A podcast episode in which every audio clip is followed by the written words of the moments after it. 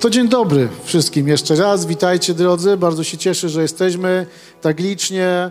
Mm, Także dziękuję, że tak licznie nas także odwiedziliście. Czyli witam, e, witam serce metropolii, a także was przyjaciele z Ukrainy i, i, i, goście pozostali, którzy również dołączyliście do nas, aby świętować ten szczególny dzień dla, dla Kościoła, szczególny dzień dla, mm, dla chrześcijaństwa szczególny dzień dla świata, że Chrystus zmartwychwstał. Także jeśli może masz jakąkolwiek ochotę, aby do kogoś się odwrócić, powiedzieć dzień dobry, e, to możesz to zrobić, przywitać się, dzień dobry.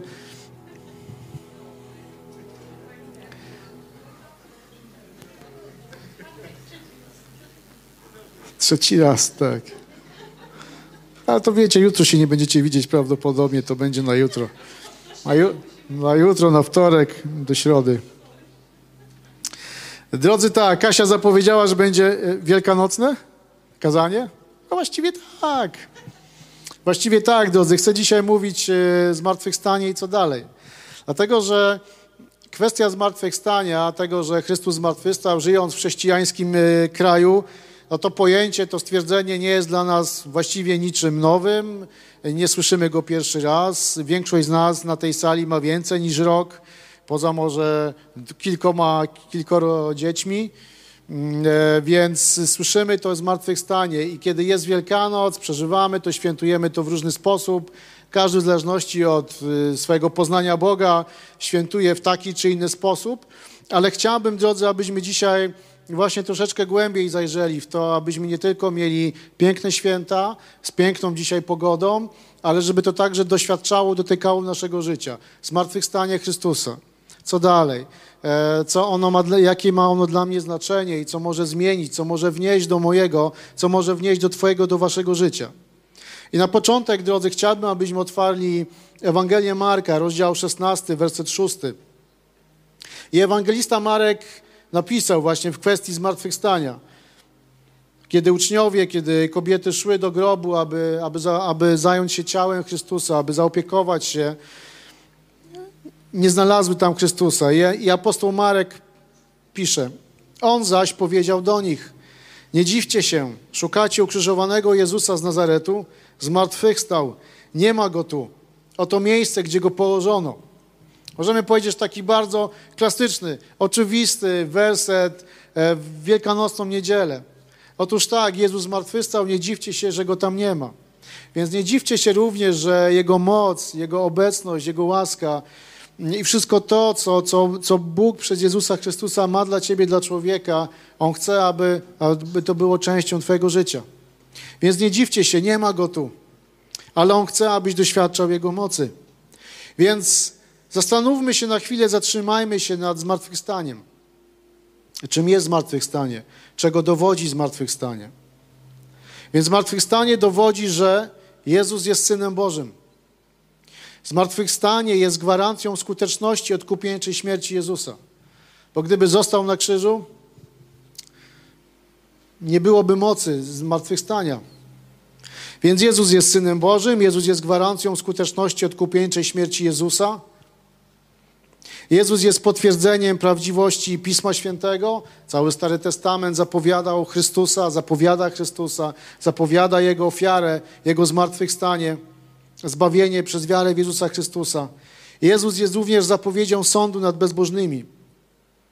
Jest Jezus jest i zmartwychwstanie jest warunkiem udzielenia Ducha Świętego wierzącym.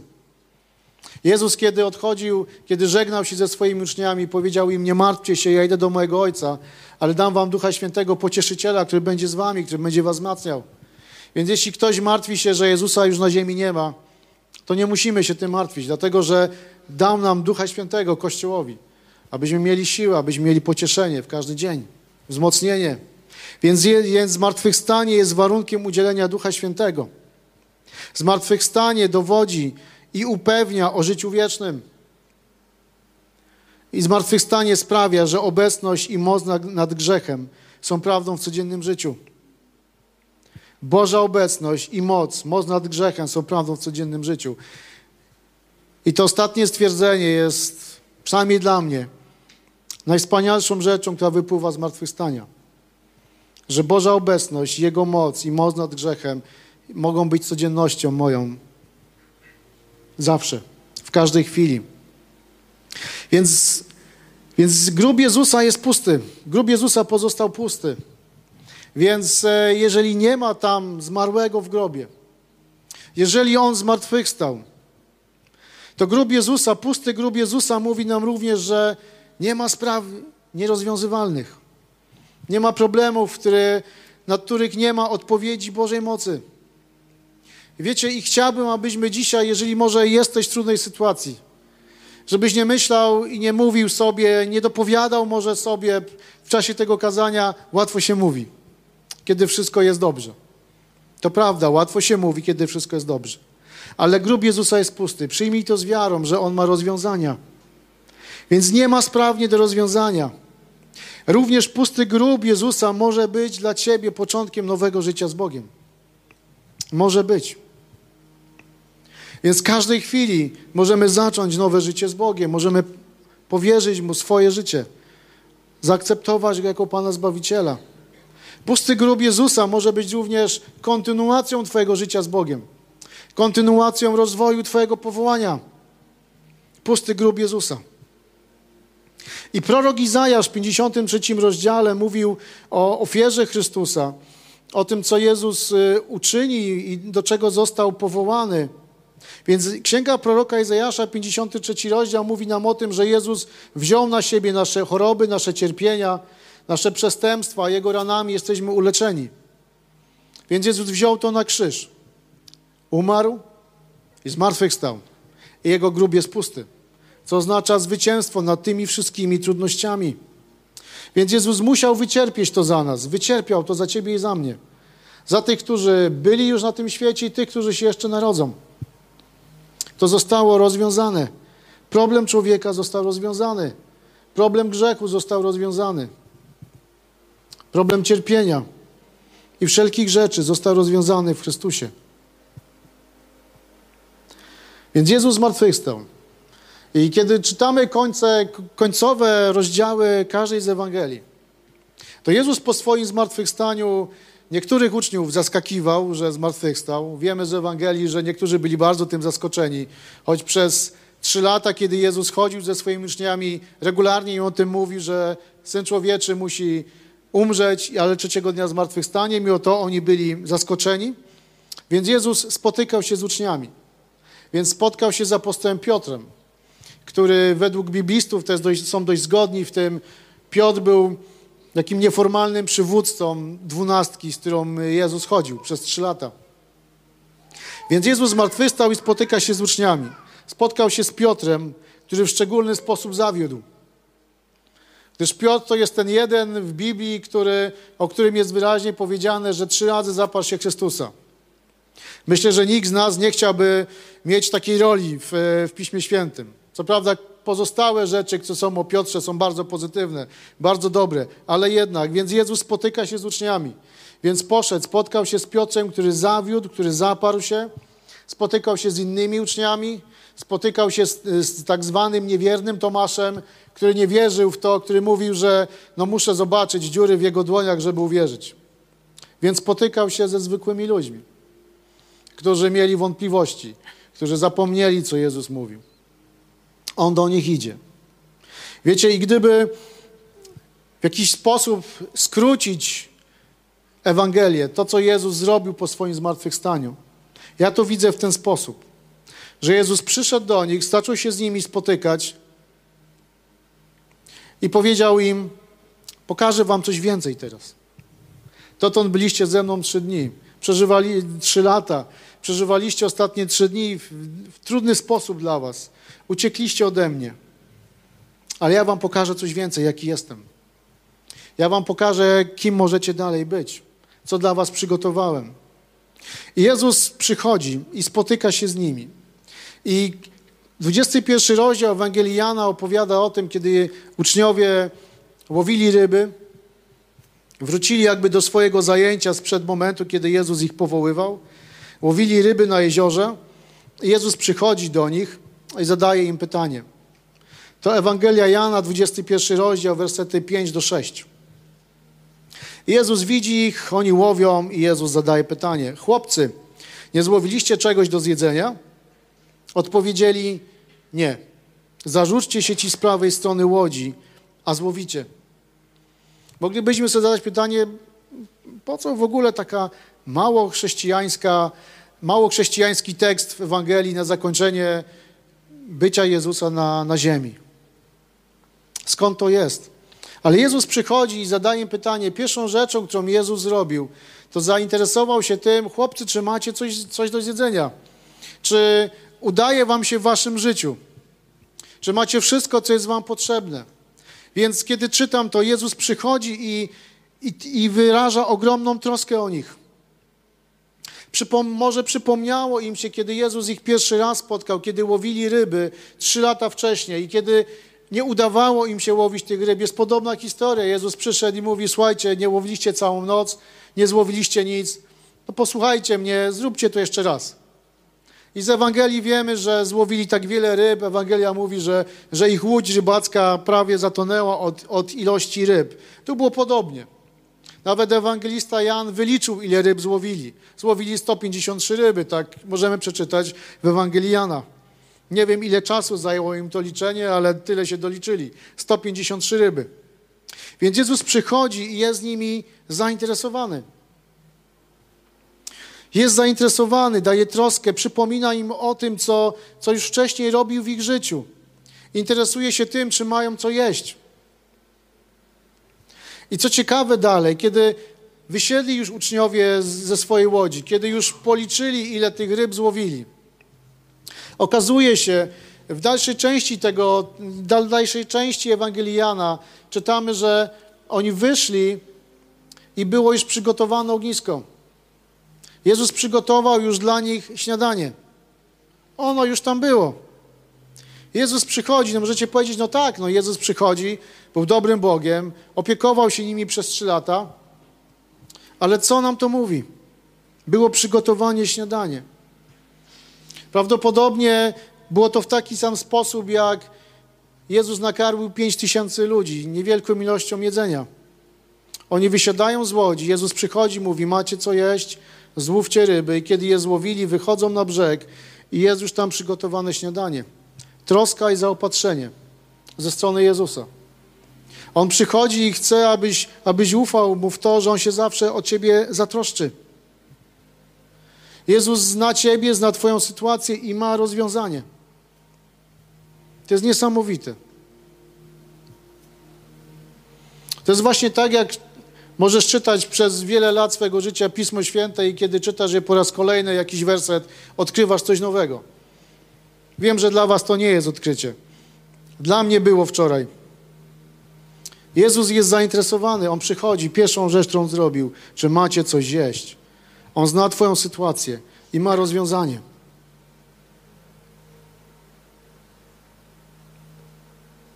Jezus może błogosławić twoje życie i twoją pracę. Zobaczcie, co zrobił Jezus. Czy On im dał od razu ryby, czy przyniósł, czy powiedział, to wyjdźcie już chłopcy na brzeg, nie męczcie się już, widzę, że wam nie wychodzi, daremna ta robota, chodźcie, ja mam przygotowane. Ale kiedy widzę ten test, kiedy mówi im, idźcie, zarzućcie te sieci jeszcze raz i kiedy oni wychodzą, już jest wszystko przygotowane. Jezus błogosławi to, co ty robisz. Jezus błogosławi twoje życie. Jezus błogosławi twoją pracę. Nawet jeżeli ci coś nie wychodzi. Nawet jeżeli ci coś może dłuższy czas nie wychodzi. Ale On błogosławił ich pracę. Ufaj Mu. Bądź w miejscu, w którym możesz się z Nim spotkać. To także jest ważna rzecz. Abyś ufał Mu w każdej sytuacji, w każdej chwili. Wiecie, żyjemy w skomplikowanych czasach. To, o czym dzisiaj przede wszystkim mówią Polacy, którzy zaciągnęli kredyt, jak rośnie ich kredyt. Kiedy spotykasz się ze swoimi znajomymi w pracy, to co tydzień możesz dostać pewne wyliczenia i mam wrażenie, że niektórzy już się przelicytowują komu bardziej. A dlaczego o tym mówię?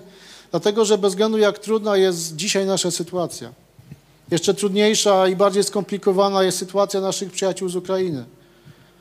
Dla mnie, drodzy, jesteście bohaterami wiary, ufania Bogu, radości z, Chrystusa. Ale bez względu jak trudna jest nasza sytuacja, to możesz mu ufać, bo on cię poprowadzi. On będzie błogosławił dalej, co ty robisz. Więc Jezus przyszedł, przypomniał się swoim uczniom. Upewnił swoich uczniów w Jego trosce i zainteresowaniu o nich. Nakarmił ich. Zaczęli jeść. A potem zaczęli rozmawiać o poważniejszych, możemy powiedzieć, sprawach. Pamiętamy o tym, że Piotr, uczeń, to był człowiek, który Jezusa regularnie, można powiedzieć, strofował, napominał go, że Jezu, nie pozwolę, aby Tobie się cokolwiek stało. Jezu, Ty nie możesz umrzeć. Cały czas deklarował różne, różne rzeczy, obronę, obronę Chrystusa. Zapewniał, że nie dopuści, żeby Jezusowi spadł włos z głowy. A jednak zaparł się go trzy razy. Jak wtedy, Jezu, jak wtedy Piotr mógł się czuć? Jakie poczucie wstydu musiał nosić? Tym bardziej zwróćmy uwagę, że Piotr najprawdopodobniej właśnie był przywódcą, był takim nieformalnym liderem tych dwunastu. Mógł jeszcze dodatkowo czuć takie poczucie, że zawiódł swoich towarzyszy. Że zawiódł swoich towarzyszy. Nie wiem, czy ktoś z nas dzisiaj na tej sali ma takie poczucie, że zawiódł kogoś bliskiego, że zawiódł towarzyszy, że zawiódł ludzi, którzy mu zaufali. Więc Piotr, myślę, był pełen wstydu, beznadziei, tego, że zawiódł. Myślę, że mógł mieć jakieś poczucie straty wszystkiego, co, co miał najcenniejsze, zaprzepaszczenia jakichś możliwości. Ale Jezus najpierw go nakarmił, a potem go zapytał. 17 to są wersety y, od 14 do 17, kiedy Jezus trzy razy pyta Piotra, czy go miłuje. I werset 17 21 rozdziału czytamy: Panie, Ty wszystko wiesz, Ty wiesz, że Cię kocham. Jezus na to: dbaj o moje owce. Więc Jezus przychodzi do Piotra, który z naszego ludzkiego punktu widzenia jest może wątpliwy, może jego wiara, jego chrześcijaństwo, jego zachowanie moglibyśmy oceniać w różny sposób. Moglibyśmy powiedzieć, skoro zaparł się Jezusa, to może to, co Jezus ma dla niego zaplanowane i to, co chciał, do czego chciał używać, do czego chciał wykorzystać e, Piotra, powołanie, jakie miał nad jego życiem, to wszystko to już nie ma znaczenia, bo Piotr się zaparł. Wrócił na łódź. Wrócił do swego, możemy powiedzieć, starego życia. Ale Jezus przychodzi, zadaje mu trzy razy pytanie, czy mnie miłujesz? Czy mnie miłujesz? I kończy to, mówi, dbaj o moje owce. Dbaj o moje owce. Przychodzi, przypomina mu jego powołanie. Przychodzi, przypomina mu, że go miłuje, że Chrystus go kocha. Że to, co się wydarzyło, nie ma już znaczenia, dlatego że On za to umarł i zmartwychwstał. Dlatego, że Jego miłość do nas jest zawsze taka sama. Łaska i wierność. Łaska i wierność, łaska i wierność, Boża wierność nigdy nie ustaje. Więc w każdej, każdej sytuacji my możemy odbudowywać nasze życie. I wierzę, że ze zmartwychwstania Chrystusa właśnie też płynie ta lekcja, ta zachęta, ta moc, że Pan chce, nasz Pan Jezus Chrystus chce, aby Twoje życie obfitowało, abyś się nie zatrzymywał, abyś służył Mu, abyś e, dzięki Jego miłości i łasce zapomniał o tym, co Ci nie wyszło, może jak zdradziłeś kogoś, może jak zdradziłeś samego Boga, samego Chrystusa, jak odwróciłeś się, może co złego zrobiłeś, w końcu jest zmartwychwstanie. Jezus zmartwychwstał i On chce, abyś żył. Dlatego przyszedł do swoich uczniów, dlatego ich nakarmił. A potem powtarza do Piotra, paź moje owce, zajmij się tym, do czego Cię powołałem. Rób to dalej. Nie mam wobec Ciebie żadnych pretensji. Paź moje owce.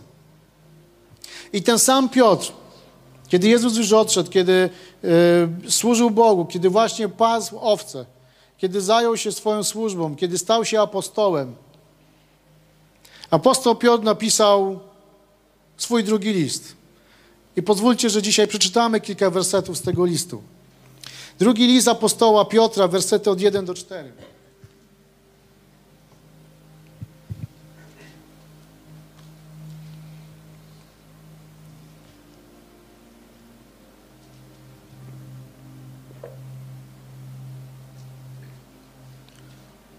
I apostoł Piotr pisze: Jego boska moc obdarzyła nas wszystkim, co jest potrzebne do życia i pobożności. Otrzymujemy to dzięki poznaniu tego, który nas powołał w swojej własnej chwale i wspaniałości. Dzięki nim darowane nam zostały drogocenne, największe obietnice, abyście przez nie stali się uczestnikami boskiej natury. Jako ci, którzy nie ulegli zepsuciu, do którego na tym świecie doprowadzają żądze. Więc Piotr, który miał naprawdę bogate i mocne doświadczenia z Bogiem, który doświadczył Go, doświadczył także miłości i akceptacji Boga. Więc apostoł Piotr pisze i mówi, Jego boska moc obdarzyła nas wszystkim, co jest potrzebne do życia i pobożności. Piękny werset. Do życia i pobożności. Więc mamy wszystko do życia i pobożności. Zastanówmy się przez chwilę, co tak naprawdę Piotr miał, e, miał na myśli. Bo ja kiedy myślę sobie wszystkim do życia, to w taki bardzo ludzki, naturalny sposób myślę o tym, mm, że mój portfel jest pełny zawsze. Do życia. Do życia potrzebujemy środków finansowych, tego wszystkiego, co jest nam miłe, co, czego pragniemy w życiu. Ale zastanówmy się, zerknijmy w to, co apostoł Piotr mówi. Więc w Jezusie mamy wszystko, w relacji z Nim i to płynie z mocy zmartwychwstania naszego Pana, bo mówi Jego boska moc. To, co płynie z krzyża, ze zmartwychwstania. Mamy wszystko, co jest potrzebne do życia i pobożności. Mówi dalej, w Jezusie mamy drogocenne i największe obietnice. I mówi dalej, że dzięki temu, tym obietnicom, możemy stać się uczestnikami boskiej natury. Boska natura człowieka to to, że możemy mieć życie wieczne poprzez życie wieczne. Więc Jezus mówi do życia i pobożności. Mamy wszystko, zapewnia nas do tego. Więc moc Chrystusa, zbawienie, uzdrowienie, pokój, posilenie, zaopatrzenie. Więc moc Chrystusa jest źródłem, skąd chrześcijani, skąd ty i ja możemy czerpać wytrwałość i wszystko to, co jest nam potrzebne do życia. Chrześcijanin ma pewność zbawienia, ma wytrwałość, wzrost duchowy. Wszystko, co jest potrzebne do życia. Wytrwałość, siła, zaufanie, wiara w to, że On zaspokoi Twoje życie. Przypomnijmy sobie 21 rozdział Ewangeliana. Nie udaje im się złowić ryb, ale Jezus przychodzi i mówi, jak to mają zrobić. Wszystko, co jest potrzebne do życia. Wytrwałość, pokój, pewność zbawienia, wytrwałość, wzrost duchowy, wzrost wiary. To jest to, co potrzebujesz w życiu, aby trzymać się blisko Boga, aby ufać Mu każdego dnia, aby móc doświadczać Jego mocy. Więc apostoł Piotr mówi, że każdy wierzący posiada wszystkie dobra duchowe, tak aby nasze pobożne życie mogło się w nas przejawiać, aby było podtrzymywane i doskonalone. Mamy wszystko, to mówi apostoł Piotr, w nim objawia się boska moc i mamy wszystko. Ale teraz pojawia się pytanie, jak to się ma do naszego życia? Bo ja niekoniecznie codziennie czuję, nie wiem jak wy, ale ja niekoniecznie tak bardzo to odczuwam, że mam wszystko do życia i pobożności. Czy to jest właściwe? Kiedy czytam tekst z e, drugiego listu Piotra, to wiem, że moje poczucie nie jest właściwe, bo każdego dnia mam wszystko, co jest potrzebne do życia i pobożności. I każdy z nas, każdy z was, jeśli twoje życie związane jest z Bogiem, z Chrystusem, to masz w każdej chwili wszystko, co jest potrzebne do życia i pobożności. Nawet jeśli tego niespecjalnie doświadczasz, może nie doświadczasz, odczuwasz albo masz przekonanie. Piotr mówi, że każdy z nas posiada wszystkie dobra duchowe. Więc jak to ma się do nas? Skoro tak często coś mi nie wychodzi, coś mi się nie udaje. Pytanie kolejne, które mówi, dlaczego ciągle czegoś szukam? Dlaczego ciągle mam jakieś poczucie braku? No właśnie, dlaczego? Może sami po prostu sobie to stwarzamy. Może problem leży w nas samych, że ciągle czegoś szukamy.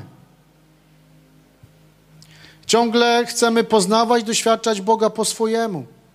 Może dlatego, że chcemy dopasować Boga do naszych oczekiwań, do naszego życia, do naszego harmonogramu. zamiast poddać Jezusowi całkowicie swoje życie. I w tym chyba jest problem. Wiecie, to nawet nie znaczy, że ktoś z nas bardzo opiera się Bogu i bardzo, bardzo chce wszystko po swojemu.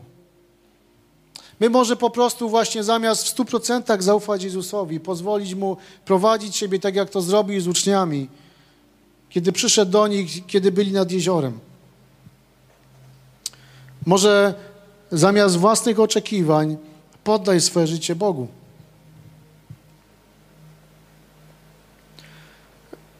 Znacie to powiedzenie: zjeść ciastko i mieć ciastko. Wielokrotnie nasza ludzka postawa właśnie taka jest. Chcemy coś skosztować, chcemy coś skonsumować, ale chcielibyśmy to mieć dalej. Wiemy, że tak to nie działa. Kiedy już jest coś zjedzone, to może trzeba też wykonać jakąś pracę, aby coś mieć. I my często tak działamy. Chcemy zjeść ciastko, mieć ciastko. Często komplikujemy właśnie prostą Ewangelię w naszym życiu.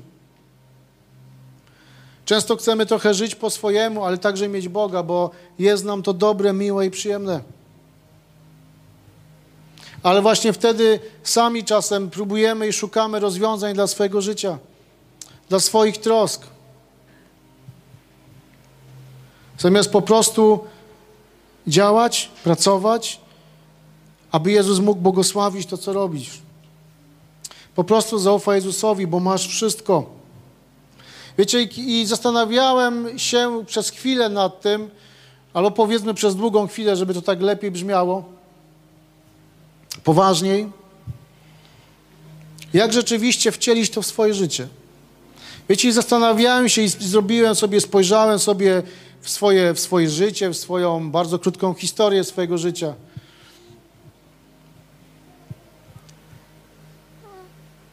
I rzeczywiście widzę, że kiedy moje życie, moje działanie, moje myślenie, postawa mojego serca była jak najbardziej nastawiona na posłuszeństwo Bogu, na szukanie najpierw, jak mówi ewangelista Mateusz, Bożego Królestwa, wszystko inne będzie przydane, to te wszystkie inne rzeczy przychodziły. To rzeczywiście pojawia się i, i ma miejsce to, co mówi apostoł Piotr, że w Jego boskiej mocy Jezusa Chrystusa mam wszystko, co jest potrzebne do życia i pobożności. Mam wszystko, co zaspokaja mnie, co daje mi pokój, co daje mi wytrwałość. To jest właśnie doświadczanie Bożej mocy. Ufasz Bogu, poddajesz Mu swoje życie, a On to błogosławi.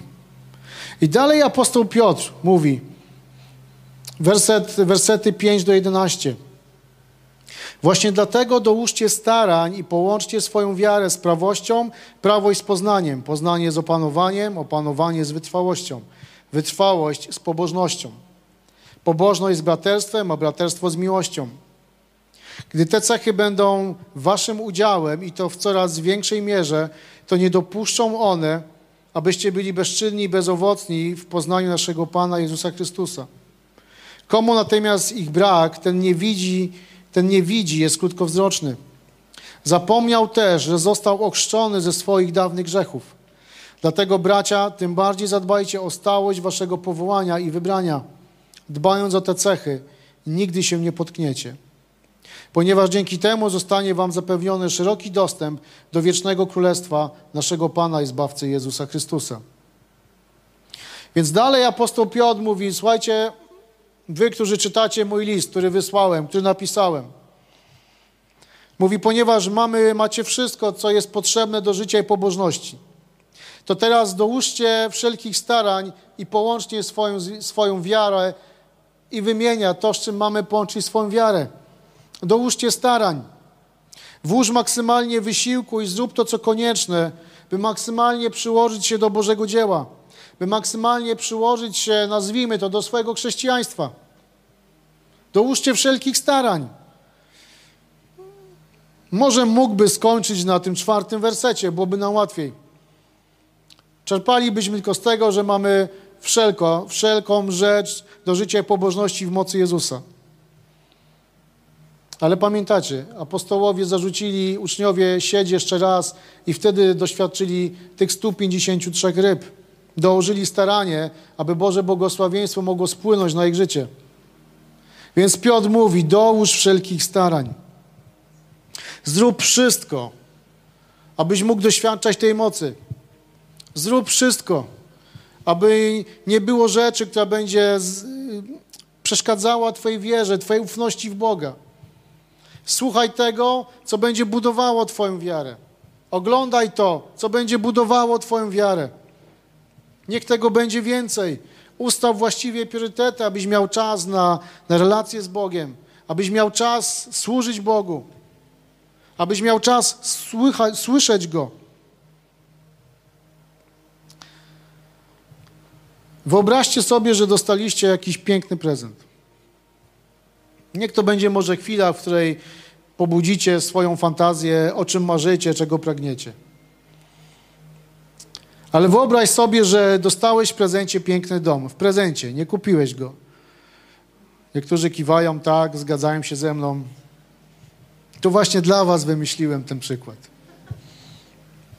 Cieszę się, że trafia. Ale dopiero go posłuchajcie. Więc wyobraźcie sobie, że dostaliście w prezencie piękny dom z ogrodem i z basenem. Córka mojego kolegi powiedziała, że jak tato, jakbyś miał milion złotych, to musisz wybudować dom z basenem. Więc mój kolega już wie, co ma zrobić, jak będzie miał milion złotych. Nie wiem, czy mu dzisiaj starczy, ale może jak będzie skromny, to wystarczy. Ale słuchajcie, więc dostaliście piękny dom z ogrodem i z basenem. Dom, który jest spełnieniem waszych marzeń. Miejscem życia waszej rodziny. Miejscem spotkań z przyjaciółmi, z bliskimi. Miejscem odpoczynku, relaksu miejsce nowych inspiracji zawodowych, bo kiedy masz piękny dom z ogrodem i z basenem, możesz w nim siedzieć i wymyślać nowe rzeczy. Jesteś zrelaksowany, masz go, dostałeś go. I pytanie, czy będziesz dbał o ten dom, czy po prostu tak jak go dostałeś, tak się nim cieszysz i tak będzie przez kolejne 5, 10, 15 lat, aż w 16 roku zauważysz, że, że tam gruzowisko. Więc czy będziesz dbał o ten dom? Czy pozwolisz, żeby w ogrodzie wyrosła wielka trawa, a woda w twoim basenie nabrała brunatnej barwy? Nie, nie pozwolisz na to. Będziesz dbać o ten dom. Zrobisz wszystko, aby był ładny. Zrobisz wszystko, abyś ty się w nim dobrze czuł, aby twoja rodzina się dobrze w nim czuła, aby twoi bliscy, twoi przyjaciele, kiedy przyjdą cię odwiedzić, żeby też się dobrze czuli. Będziemy o niego dbać. Raczej zdecydowana większość społeczeństwa dba o swoje rzeczy dołożysz starań, aby było tak pięknie, po 15 nawet latach, aby było tak pięknie, kiedy dostałeś ten dom. Więc to, co my dostaliśmy, to, co dostał człowiek, dostał wielki prezent, wielki dar w postaci Jezusa Chrystusa, który zmarł i, i zmartwychwstał. Dar, że w Jego mocy mamy wszystko, co jest potrzebne do życia i pobożności.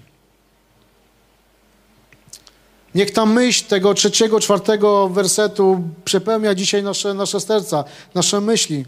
Doświadczajmy tego. Ale więc dołóż wszelkich starań w Twojej drodze z Bogiem. Dołóż wszelkich starań w swoim życiu z Bogiem, w swoim duchowym życiu, tak jak dokładasz starań, aby Twój dom dobrze wyglądał, abyś Ty dobrze wyglądał, aby Twój samochód dobrze wyglądał, aby Twoja praca dobrze wyglądała. Dołóż starań. Nie zaniedbuj tamtego, ale dołóż starań do tego, aby to, co jest do życia pobożności, było w Twoim życiu. Ustaw priorytety. Niech Bóg i Kościół będzie pierwszy w Twoim życiu, a wszystko inne będzie Wam dodane. I apostoł, pa apostoł Paweł, apostoł Piotr mówi, połączcie to. Mówi właśnie dlatego, dołóż starań i połącz swoją wiarę z prawością, prawość z poznaniem i tak dalej. Wiecie, w kulturze greckiej, czyli w czasach, kiedy pisano Nowy Testament, kiedy... Zapraszam, Gabrysiu. W kulturze greckiej, czyli w czasach, kiedy pisano e, Nowy Testament, e, kiedy te, te wydarzenia miały miejsce, właśnie te, te zwroty, połączenie z, do, dodanie czegoś, czyli tak jak tu mamy zwrot, połączcie wiarę, dodajcie do swojej wiary – Używano w tamtej kulturze, mówiąc o dyrygencie chóru, który był odpowiedzialny za to, aby zapewnić swojemu zespołowi wszystko, co było mu potrzebne. I uwaga, dodawanie to nigdy nie oznaczało oszczędnego wykorzystania swoich środków na zapewnienie czegoś. Nie oznaczało oszczędnego wykorzystania środków na zapewnienie czegoś, lecz dotyczyło bogatego i wystarczającego zapewnienia wszystkiego, co było potrzebne do wyjątkowego przedstawienia. Piotr mówi: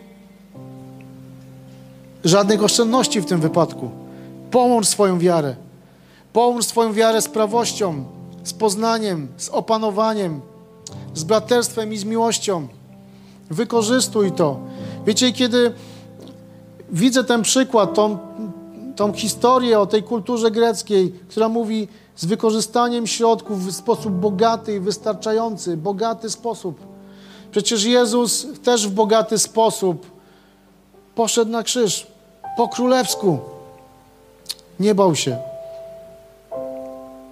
Nie poszedł i po prostu zmarł i zmartwychwstał. Umarł jak król, zmartwychwstał jak król, dając swoją moc. Więc Piotr mówi: Zrób wszystko, na bogato to zrób. Nie oszczędzaj. Jeśli chcesz doświadczać Bożej mocy, Jego, Jego obecności w Twoim życiu, to jeżeli masz, żeby dobrze to zobrazować, mam nadzieję, że to będzie dobry przykład, to jeżeli masz na przykład 100 zł w kieszeni, to musisz wtedy wydać te 100 zł na to, a nie kalkulować, czy 5 będzie wystarczająco, może 10, ok, 5 to za mało, ale 10 niech wystarczy. Ale zrób wszystko, do ustarań. I Piotr mówi, połącz wiarę z prawością.